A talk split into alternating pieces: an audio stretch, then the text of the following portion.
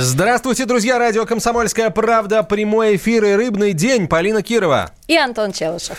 Всем привет, друзья! Мы начинаем обычно с э, рыбных новостей. Сегодня мы не будем от, отступать от этих традиций замечательных. Только я вот хочу, чтобы не только мы с Полиной собственно, рыбными новостями с вами делились, но и вы с нами тоже. Может быть, у вас открылся новый рыбный магазин. Может, вы что-то поймали интересное в минувшие выходные или вчера, или вообще когда-нибудь на днях. Вот. Или, может быть, у вас какие-то вопросы есть, на которые мы можем ответить именно по рыбному рынку или по э, рыбному там, может быть, судопроизводству или э, по вылову. Вот у нас есть первое сообщение, между прочим, э, которое состоит всего из двух слов и вопросительного знака. Это правда? Конечно, правда. Конечно, правда. Присылайте свои вопросы, присылайте свои новости. Мы будем все это обсуждать, и сегодня будет достаточно такой активный у нас эфир. Вдруг Поэтому... вы сегодня э, или там вчера в первый раз попробовали какую-нибудь рыбу, да, кильку, например. Вот. Да, или попробовали, она вам не понравилась. Тоже вариант, тоже ждем. Итак, ну, в общем, ждем ваши сообщения WhatsApp и Viber на 967 200 ровно 9702, 967 200 ровно 9702, или звоните в прямой эфир по телефону 8 800 200 ровно 9702. Ну, а мы начинаем со своих новостей. Первая свежесть. Так, у нас сейчас тот случай, когда Полина и красивая, и умная, а поэтому я буду э, новости озвучивать, а Полина будет их комментировать. Полина специалист. И то, что, и то, что Полина красивая, рыбному... вы должны услышать. Да. По ну, моему слегка осипшему сегодня голосу. Сегодня ты и, и, и в этом смысле тоже. Ого-го. а, так, в Росрыболовстве рассказали, у нас несколько новостей от Росрыболовства. В Росрыболовстве сообщили, что у российских судовладельцев осталось 90 а, незаходных судов или незаходных. Ну, незаходных мне больше нравится, мне кажется, так, так правильнее. А, вот. Они, собственно, остаются незаходными или незаходными в российские порты, потому что их купили, растаможить забыли, ну, а если они не растаможенные, значит, они просто не имеют права в российские порты заходить. А, ну, с одной стороны, вроде как неудобно, а с другой стороны, судовладельцы прекрасно этим пользуются, они э, ловят этими судами рыбу и благополучно сдают ее, продают ее в зарубежных портах. И неплохо зарабатывают. А российский рынок недополучает, недополучает э, деньги. Да, и, соответственно, рыбы мы тоже недополучаем. Полина, я правильно описал в целом ситуацию? Ну, в целом, наверное, не совсем так. Э, судов, да, их около 90. Насколько вот э, я посмотрела по последним данным, их 82 нерастаможенных судна. А, это был вообще давным-давно, в 2014 году, был, э, было поручение президента, которое Минсельхоз, соответственно, разрабатывал и э, прорабатывал, и по окончанию был разработан проект, по которому, а, да, суда, которые к нам заходят, обязательно должны э, проходить растаможку. Что касается э, ситуации, которую мы наблюдаем сейчас, это, скорее всего, мы говорим про Мурманский порт, потому что это вот как раз э, тот порт, в котором эта проблема стоит наиболее остро. А, но что, что важно? Э, не то, что мы недополучаем рыбу, просто для наших э, судов э, гораздо проще, удобнее, выгоднее и быстрее ремонтироваться за границей. То есть не у нас в порту, а именно в другом месте. И понятное дело, что если бы у нас были мощности, которые позволяют быстро и качественно обслуживаться э, на территории Российской Федерации, то суда бы заходили сюда без проблем. Э, с другой стороны, э, можно сказать, что э, уже был, э, была таможенная амнистия на два года. Некоторые э, судовладельцы этим воспользовались, некоторые нет. Впрочем, налоговой амнистии не было, то есть от выплаты НДС это не освобождало. Но я считаю, что здесь вот такой прям проблемы, как ее сейчас обрисовывают, да, что, о боже мой, к нам не приходит достаточное количество рыбы, да, вот они не могут выгружаться. Но, наверное, это не, не такая вот прям насущная проблема есть законодательство, да, нужно растамаживаться, и, ну, в общем-то, это достаточно логично.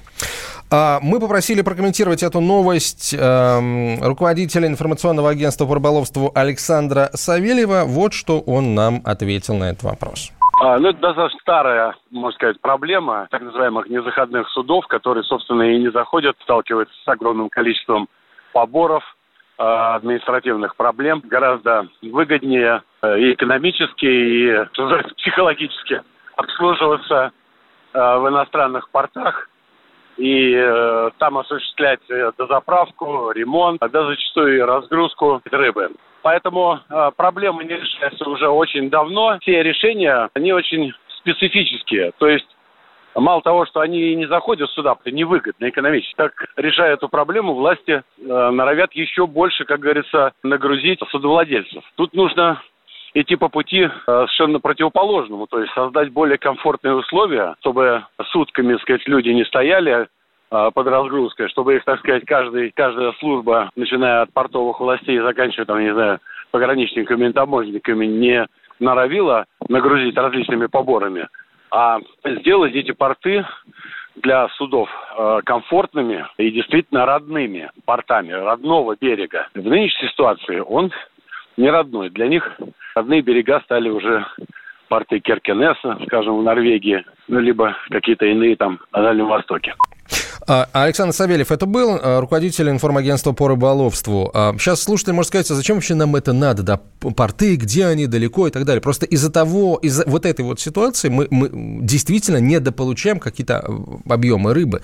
Ведь э, есть официальные данные э, по тому, какие, э, сколько десятков или сотен э, тысяч тонн уходит э, за рубеж.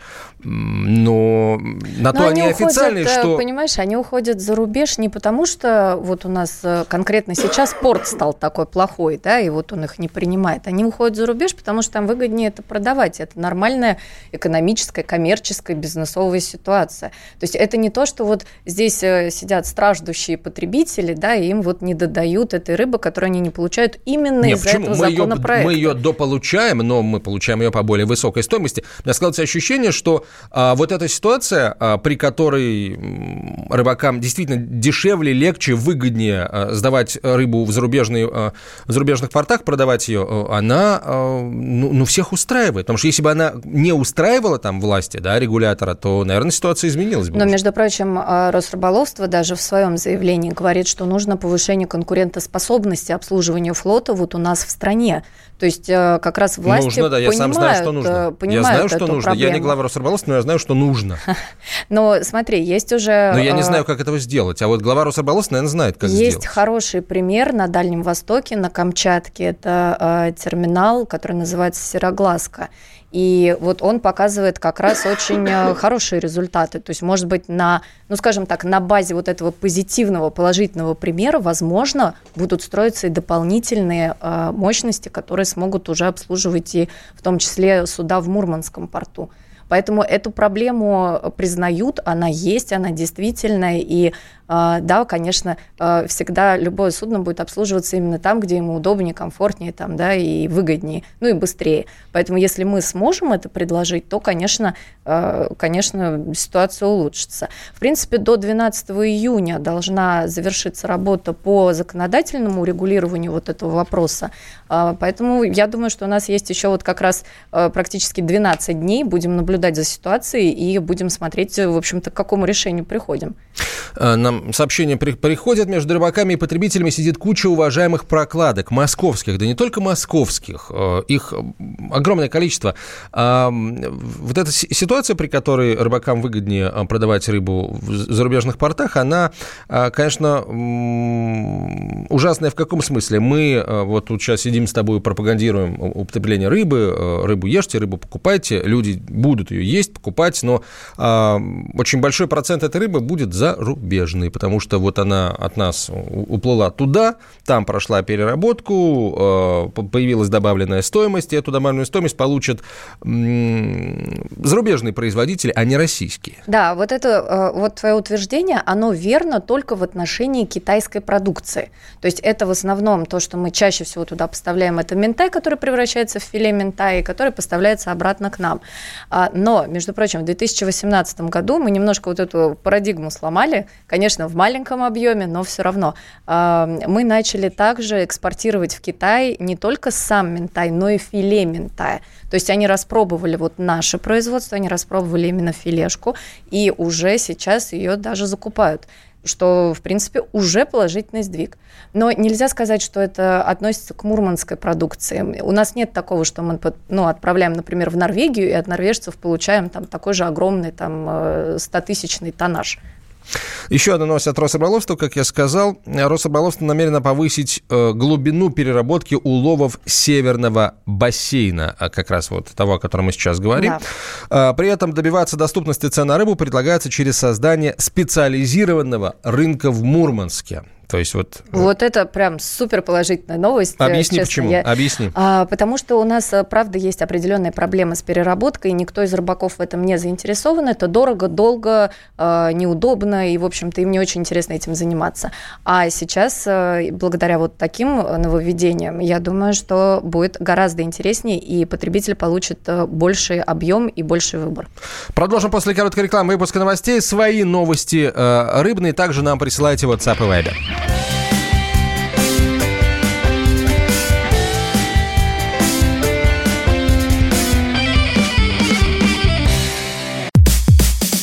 Мужчина и женщина. На каждый вопрос свое мнение. Говори, говори, что ты?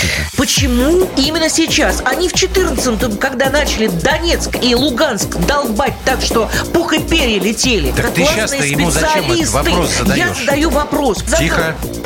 Чш. Накал страстей на радио «Комсомольская правда». Семейный подряд Норкиных в поисках истины. По будням в 9 вечера. Просто о сложном в программе «Простыми словами». Да я не Америку открываю. Я, я не понимаю, когда пожалуйста. этот беспредел закончится. Не знаю.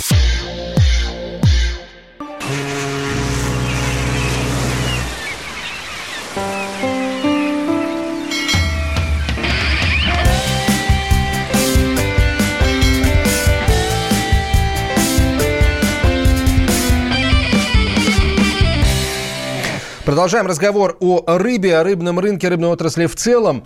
А, и, кстати, э, вот очень давно я хочу этот разговор начать. Нужно его начинать. Я хочу поговорить о том, как вообще э, себя чувствуют, как живут люди, которые работают в этом сегменте экономики. А, начиная от э, рыбодобывающего судна и заканчивая розничным магазином где-нибудь в центре города большого или не очень. Вот если есть что сказать, если вам очень хорошо или наоборот вам не очень хорошо, пишите прямо сейчас. Мы что ждать-то? Прямой эфир, Конечно, надо, надо действовать. Все. Надо действовать.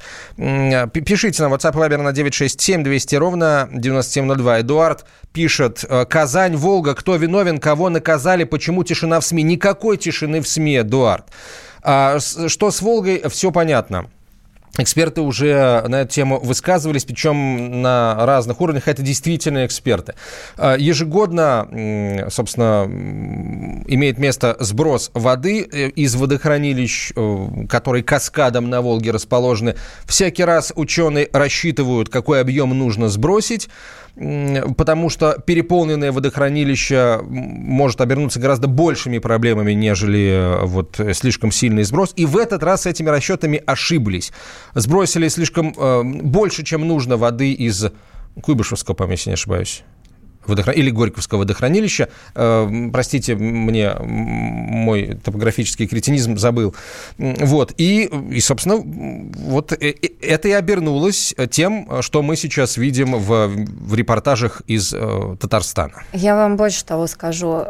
Были, скажем так, достаточно активные люди из э, нашей отрасли, из рыбной отрасли, которые приходили с этой проблемой, говорили о том, что страдает, страдает э, рыба, страдает нерест, страдает, в общем-то, ну, любой, любой цикл вот, э, воспроизводства рыбы именно из-за этих выбросов. И все эти разговоры заканчиваются одним пунктом – было подписано э, нашим э, на тот момент руководителем, э, скажем так, союза стран, было подписано согласие, в котором прописаны и указаны все потенциальные риски именно для э, рыбной отрасли в связи со, со стройкой, вот, со строительством всех этих э, энергетических сооружений, да. конструкций, да. Поэтому это было подписано, это было утверждено, все были предупреждены, это ни для кого не было секретом, все об этом знали. Но на тот момент это утвердили, и сейчас мы работаем просто на той инфраструктуре, которая есть, и, да, всеми своими силами пытаемся как-то вот уменьшить вот этот вот ущерб, который мы причиняем как природе, так и всем видам э, рыб, которые находятся в, именно вот в Волге. Поэтому эта проблема, она ну, с давних времен, она не только сейчас началась, просто раньше это более, ну скажем так, более остро регулировали, да, и не было такого э, производственного э, потока. Вообще на Волгу, конечно, колоссальное, э, колоссальное давление, то есть колоссальную роль она играет в, в экономике европейской части России, потому что Волга это, это, это не просто вода, в которой рыба живет, да. Волга – это и судоходство, Волга – это и вода для сельскохозяйственных нужд, Волга – это вода для промышленных нужд, Волга – это вода для питья, которая проходит там очистку и так далее. И, естественно, Волга э, – вода для нужд э, гидроэнергетики – и все, это, все эти отрасли очень важные. И э, то каждый год они договариваются о том, что и когда будет делаться на Волге для того, чтобы э, не было ущерба ни для кого, ни для одной из этих отраслей. Ну, еще может и рекреация, быть, естественно, конечно. Да, может быть, у нас кроме Эдуарда кто-то еще живет на Волге и хочет какое-то свое мнение по этому поводу высказать. Если да, то, пожалуйста, пишите, звоните, тоже обсудим. 967 200 ровно 9702. WhatsApp Viber. Звоните в прямой эфир по телефону 8 800 200 ровно ровно 9702. Еще одно сообщение по поводу а, продажи в зарубежных а, портах рыбы. Цена а, закупки рыбы за бугром выгоднее для наших рыбаков, имеется в виду. Э, значит, что? Конкуренция. Везут куда выгоднее. Покупательская способность населения низкая. По ценам э, зарубежных догнали, а по доходам, имеется в виду по доходам населения, локомотив экономики – доходы граждан. Слушайте, ну если нет, локомотив экономики это, э, это не доходы граждан. Вот доходы граждан должны с чего-то браться, да, и доходы точно не могут быть локомотивом экономики. Вот а, пассажирским вагоном экономики они могут быть. И в зависимости от того, как работает локомотив, а точнее даже Я не думаю, локомотив, а железнодорожная компания, мы будем ехать либо как а, в Индии или в Бангладеш, а, где внутри вагона 100 человек, и, и, человек а снаружи да. 5 тысяч, да, либо, либо в пульмановском вагоне будем ехать. Я думаю, что наш слушатель имел в виду немножко другое, что а, да, мы делаем такой же ценник, мы ставим такой же ценник на рынок, рыбу как и за рубежом, а, а при этом а, внутри нашей страны мы покупать рыбу по этим ценам не можем. И в этом плане да, в каких-то случаях, наверное, это так. Это одна из тех проблем, которые мы в очередной раз обсуждаем в этом эфире. А, и хотелось бы, конечно, чтобы и доходы, и а, цены на рыбу, в общем-то, соответствовали друг другу и ожиданиям наших покупателей. А, по поводу э, растаможки судов. Не растаможивают потому, пишет слушатель, скорее всего, что госпошлина грабительская. Рассуждая по аналогии с автомобилями, где госпошлина равняется стоимости автомобиля. Госпошлина действительно высокая, но тут, видите, как эм, удобно. Ну, нашли лазейку, в хорошем смысле этого слова, владельцы, судовладельцы, потому что пошлина высокая – это раз, а во-вторых, если ты не растаможен в порты, ты заходить не, не можешь, но, собственно, и не хочешь особо, поэтому вот заходишь в зарубежные порты. Такая вот история. Но, может быть, кто-то сейчас скажет, ну, что смотрите, если ты не растаможил же... а, свое судно и не заплатил деньги в казну, ты не можешь ловить в российских территориальных водах, это вопрос, да, согласен, вопрос имеет место. Но была таможенная амнистия, и воспользовались далеко не все. Судя по сообщениям Росрыболовства, не все суда решили воспользоваться этой таможенной амнистией. Вот тоже вопрос, почему. Ну, потому что там, она, таможенная амнистия решила только одну проблему – высокой стоимости растаможивания судна, да, или там работе на нерастаможенном судне, там, наверное, какие-то штрафы имеют место. Вот это, это, это, это, на это закрыли глаза, а, собственно, экономические условия не изменились. В зарубежных портах удобнее, дешевле и выгоднее. Вот Алексей, между прочим, нам пишет, что производство главнее торговли и услуг. Алексей, я с вами не соглашусь. А, закидайте меня камнями, пожалуйста, звоните к нам в эфир. А, почему производство вы считаете главнее? Если есть спрос, который формируется торговлей и услугами, то, соответственно, за спросом уже идет и производство. Зачем наращивать производственные мощности, если нет спроса на данный вид продукции?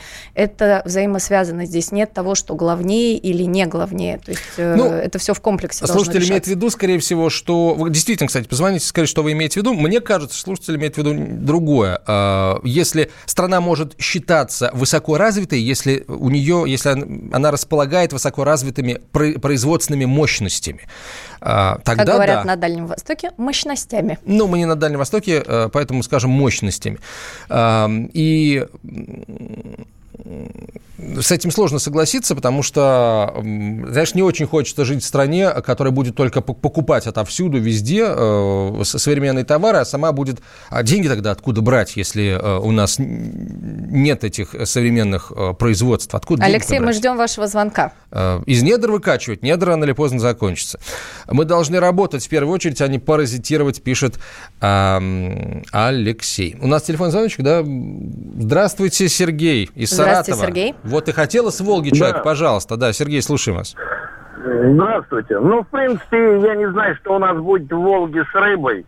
У нас раз в несколько лет, я живу в районе Саратова, откуда с Верховья приходит зимой в основном. Раз в несколько лет с какой-то периодичностью. Какая-то, ну, происходит, по-видимому, какой-то выброс гадости. Подо льдом не видно, только единственное на снастях, на веревках, в принципе, желтый налет – что это такое, непонятно, после этого пропадает рыба. Это первое. Второе. Волга, ладно, то, что она милеет. Она заросла, никто ничего не чистит. Нерестилища заросли травой, трава ложится в зиму, там остается. То есть она преет, рыба туда не заходит, там нет кислорода. Ей не реститься негде. Те места, где раньше довольно-таки неплохо рыбачили, на лодках ездили – Сейчас там на лодке не пройдешь, там все заросло.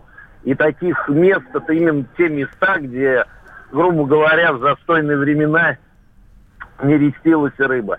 За этим нужно ухаживать. А сейчас времена Третье, вроде не застойные, а... Да, а ну, мы, да, да, дно мы не ощущаем. Они рестилища застаиваются. Времена, застойные времена на моей памяти. По Волге ходили земснаряды. Все которые чистили именно, очищали Волгу, то есть... Ну, да, извлекали грунт, дно, ил да. и так далее, да. да. да, да, да. А, Сергей, скажите, вот сейчас, сейчас в России запущен грандиозный совершенно проект, я абсолютно искренне возлагаю на него большие надежды, оздоровление Волги. Э, это, это а, серьезный ну, проект, это, запущенный что... государством. В Саратовской области вообще что-то делается? Вы видите, что вы, какие-то работы? Вы знаете, здорово делается, то есть прижали ужасно рыбаков. А, грубо говоря, основная масса это проблема, ведь не тот рыбак, который поймает пять судачков там летом, осенью, весной, пусть даже не таких больших. Хотя, наверное, это и правильно. Но самый большой вред наносят наши волокуши. Это травы, которые тралят. Они тралят по одному и тому же месту. Они вычищают все, они счищают именно личинки. Но вы сейчас говорите, вы сейчас говорите о, э, о рыбалке, я все-таки именно обо всяких э, инфраструктурных э, вещах говорю, потому что вот проект оздоровления Волги предполагает очень серьезные инвестиции, в частности, там в очистные сооружения и в том числе в расчистку придонных слоев. Поэтому я надеюсь, все будет хорошо когда-нибудь.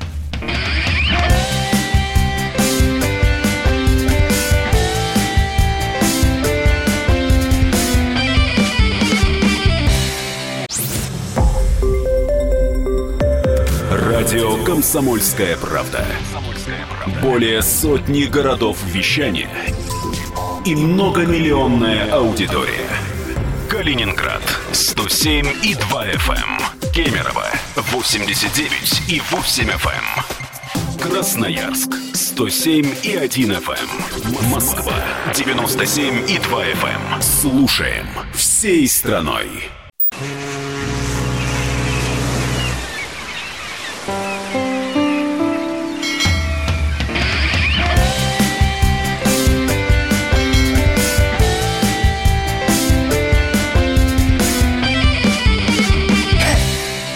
Продолжаем разговор на э, рыбную тему. Друзья, на, у нас есть рыбные новости, у вас есть рыбные новости. Ваши рыбные новости пишите э, в WhatsApp, присылайте нам WhatsApp Viber на 967 200 ровно 9702, 967 200 ровно 9702. Ты вот, Полина Кирова, кстати, специалист по рыбному рынку. Да, и Антон Челышев. Ты сказала в предыдущей части эфира о том, что вот мы напомнила, что мы начали не только ментая поставлять Китаю, но и филе ментая, дескать, да. это, это хорошо, мы молодцы. Э, мы, может быть, и молодцы. Э, Китай самый большой молодец на рыбном рынке, потому что Поднебесная, несмотря на там, полутора миллиардное население, а, которое надо кормить, она его, во-первых, кормит, а при этом остается крупнейшим экспортером рыбы и морепродуктов 17-й год подряд. Представьте себе, друзья, 17 лет Китай, несмотря на то, что, а, еще раз скажу, на полтора миллиарда своих ртов, которые надо кормить и, соответственно, которые кормятся, с одной стороны их кормит, с другой стороны остается крупнейшим крупнейшим экспортером рыбы и морепродуктов. Откуда у него столько? Ну, понятно, откуда он закупает у Вьетнама, у нас закупает, э, ну, между свое прочим, вылавливает. У Китая первое место по вылову э, рыбы и рыбных ресурсов. В 2016 году они выловили более 17 миллионов тонн. А, мы входим в десятку по вылову, но первое место это все равно за Китаем. Помимо того, что они что-то у нас тоже закупают, и достаточно приличные объемы, они еще и вылавливают сами. 69% а, э, того, что добывается на Дальнем Востоке, это вот по, ну, скажем так, общим источникам, да, которые вот я периодически просматриваю, а, с Дальнего Востока 69% идут на переработку именно в Китай.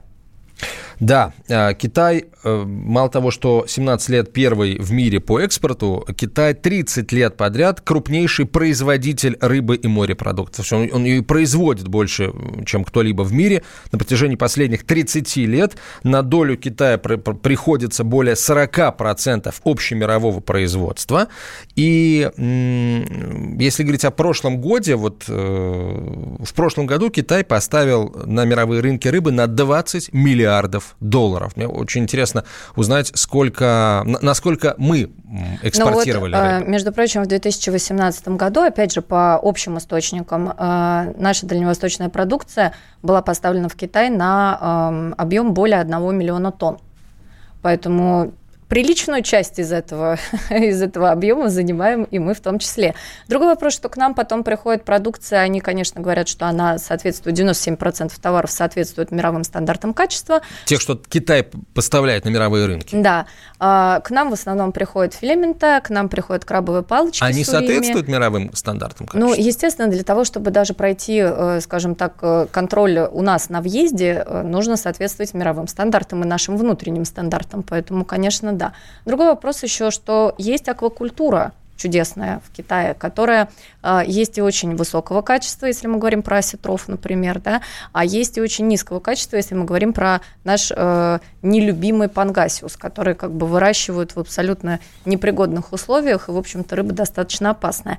Э, поэтому здесь тоже вопрос, да, сколько из этих вот цифр, которые они озвучивают, сколько из этого занимает аквакультура, а сколько занимает именно промысловая об этом, рыба. Об этом они молчат. Хотя наверняка такая информация есть, но э, я не думаю, что аквакультура там занимает хотя бы ну, вряд ли они э, какие-то сопоставимые цифры. Я думаю, что это Но вылавливается. Китай на первом месте, например, по всем осетровым.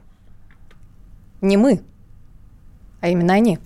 И очень, э, очень высокого качества сейчас есть у них производство, в том числе там уже нашумевшие, наверное, на международных рынках Калуга Куин, который поставляется и в э, мишленовские рестораны, и там в салоны бизнес-класса первого класса. Да? Это икра, ну и, соответственно, сама сетра. Угу. То есть, ну, икра без осетра, она редко бывает. То есть и сама рыба, и икра в том числе. А Калуга, видимо, наша, да? То есть на наших стад.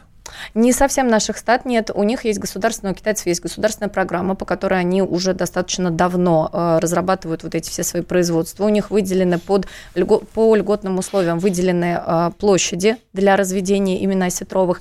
И более того, они привлекали наших специалистов российских э, именно для вот этих вот проектов. Мы все эти цифры, цифры, характеризующие китайский успех на мировом рыбном рынке, попросили прокомментировать специалисты по Китаю российского политического деятеля Владимира Поливанова.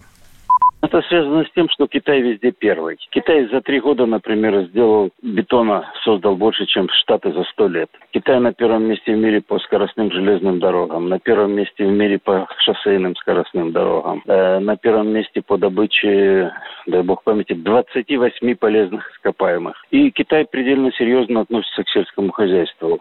Он по шести номинациям сельскохозяйственным находится на первом месте в мире по производству, добыче, по экспорту.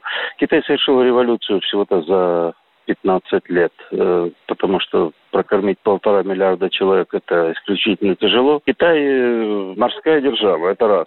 У Китая флот, даже военный флот Тихоокеанский, э, больше, чем Тихоокеанский флот США. Он серьезнейшее внимание уделяет строительству кораблей. Просто серьезнейшее. Он даже в свое время скупил авианосцы. Потому корабли это высокотехнологичные сейнеры, рыболовецкие суда. Хотя с каждым годом ему это делать становится все труднее и труднее, потому что человечество, по сути, уже всерьез исчерпало запасы рыбы.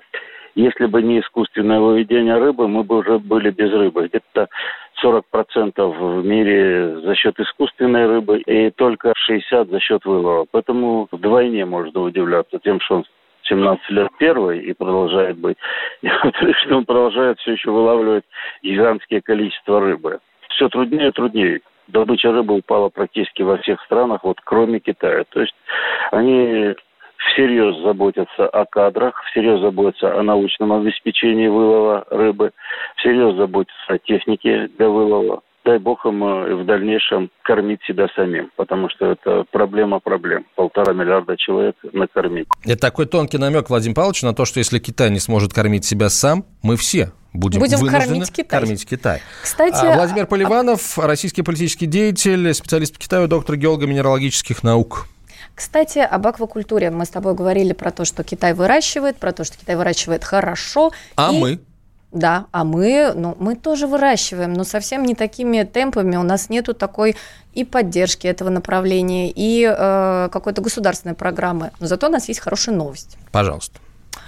Итак, Кабмин одобрил проект закона, касающийся рыболовства. Согласно документу, предлагается наделить рыбоводное хозяйство правом получать в аренду без проведения торгов земельный участок, находящийся в государственной или муниципальной собственности. Я думаю, что сейчас все, кто занимается аквакультурой, э, в связи с этой новостью радостно ну, празднуют хлопают в ладоши и вообще всячески выражают свой восторг по этому поводу. Потому что, э, конечно, суша и вода для аквакультуры неотделимы абсолютно, и э, все, что идет на пользу нашему именно, скажем так, блоку аквакультурному, это То есть, если, большой плюс. Предположим, предположим, есть, заметь, да, я не, не привожу сейчас в пример, когда рыбохозяйственное предприятие создается с нуля, хотя наверняка и такие примеры в России есть. Я говорю о другом. Есть какое-то рыбоводное хозяйство, хозяйство уже существующее, и оно хочет расшириться, а, но нет земли. Или там она есть, но она на конкурсной основе. Теперь правительство предложило а, участки для аквакультуры да, выделять без конкурса. Это, конечно, хорошо, с одной стороны, но я себя ставлю на место а, коррумпированного а, чиновника местного. А я, ко мне приходит бизнесмен, и я ему говорю, ты знаешь, дорогой, я бы тебе дал землю, да, э, без конкурса, но у меня ее нет. У меня ее нет. А, быстренько перевожу землю там из одного разряда в другой. Извини, дорогой, у меня земля по сельхозназначению, могу тебе ее дать под рыбу. Тогда а, ко мне придет прокуратура и, так сказать, а, она ко мне уже пришла, мы обо всем договорились, но а, я скажу, что ко мне придут люди в погонах и всячески меня накажут. А, я надеюсь, что кто-то смотрит нас, э, не только слушает, но и смотрит нас в камерах и видит, что я сейчас улыбаюсь. В камерах тебе... на нас, к счастью, еще никто не видел. Я, тебя, э, я тебе задам неудобный вопрос. А ты думаешь, что торги это панацея от таких ситуаций? Ну, нет, ну, конечно, нет. Ну, естественно, нет. Ну, где, нет. Ну? Ну, зато а, сейчас то есть это такой намек на то, что какой смысл в этом решении, которое предлагает Кабмин, то есть оно такое в пользу бедных? Да нет, это просто правда упростит, э, это правда упростит всю эту процедуру, и э, для тех, кто уже работает в аквакультуре, ну, на мой взгляд, я в аквакультуре э, не работаю, Но, на мой взгляд, это реально упрощает ситуацию, это помогает расширяться, это помогает как-то более... Если это будет реально работать. Вообще, мне кажется, надо для властей региональных и муниципальных ввести ну, один из главных критериев, наверное, главный все-таки уровень жизни населения на подведомственных территориях, а такой же главный, или, может быть, второй там по значимости, это объем привлеченных инвестиций. А, вот, э, если не привлек ты определенное количество инвестиций да, в, в определенных отраслях, э, пошел нафиг. Зачем такой нужен? Ну, я предлагаю послушать э, человека, который именно в аквакультуре и который может это прокомментировать э, со своей стороны. Мы, э, я боюсь, что мы уже не успеем, к сожалению, Жаль. эту новость прокомментировать, но э, вот мы с тобой, в, наши с тобой комментарии недалеки от э, мнения специалистов этой отрасли. Вот, э, к, к сожалению, да. Всегда хочется надеяться на, на лучшее, но тут, э, видимо, не придется. Давай сообщение последнее зачитаем. Алтайский край, река Обь. Э, земснаряды расп, распродали, река мелеет, зарастает, в озера стало заходить меньше воды. Ходят слухи в СМИ о том, что алтайскую воду хотят перенаправить через Казахстан в Китай. Слушайте, ну вот эта вот история про перенаправление рек, мы это много раз слышали, много раз это не подтверждалось. Но если вдруг что, мы будем держать руку на пульсе. Не переживайте. Полина Кирова. И Антон Челышев. До свидания.